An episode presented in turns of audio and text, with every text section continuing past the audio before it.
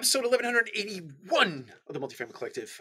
Tonight I wanted to read a quote and tell you what I think about it. I think this is a a powerful quote um, because it it uses the principle of constraints. And so Peter Thiel, or Thiel, I think it's pronounced that Thiel, it's T H I E L.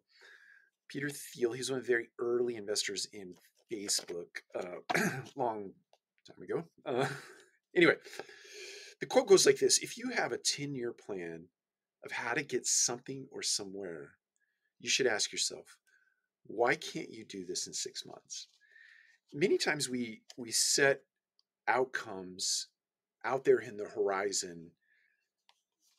Three years, you, you've probably heard it couched this way one year goals, three year goals, five year goals, 10 years goals, 20 year goals, et cetera, et cetera. And so the idea being that if you start with the end in mind, then you can work your way toward that. But many times when you're setting those goals that are out in the, the future, you don't really sit back and think about how you're going to accomplish those things over a, over a timeline, right? So you just make estimates, best estimates. And I think Peter's quote is valuable in the sense that once you go through the exercise of setting goals that are out in the future, you can come back, ask yourself the question, how can I get that one year goal done in one month or the five year goal done in five months. And by doing so, you sort of strip out all the unnecessary waste of time frame and time spent doing exercises that may not be fruitful as it relates to expediting your achievement of an outcome.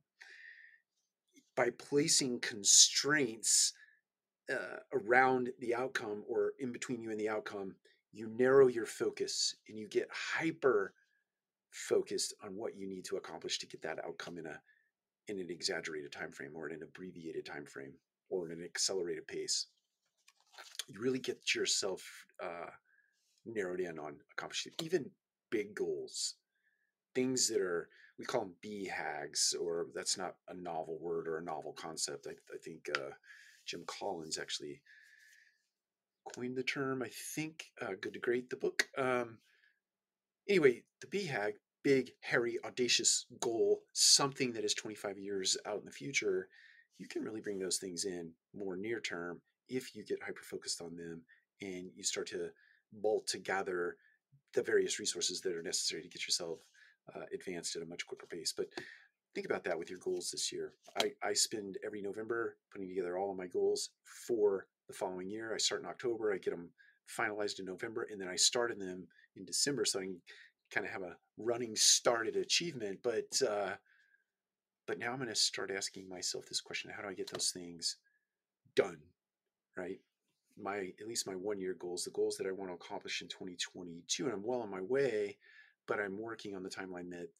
i defined for myself in october november i'm going to ask myself this question about all my goals and see if i can get all my goals accomplished uh, in, an, in an intentional way in a meaningful way in a, in a way of quality um, but hopefully sooner uh, than I had uh, originally pinned?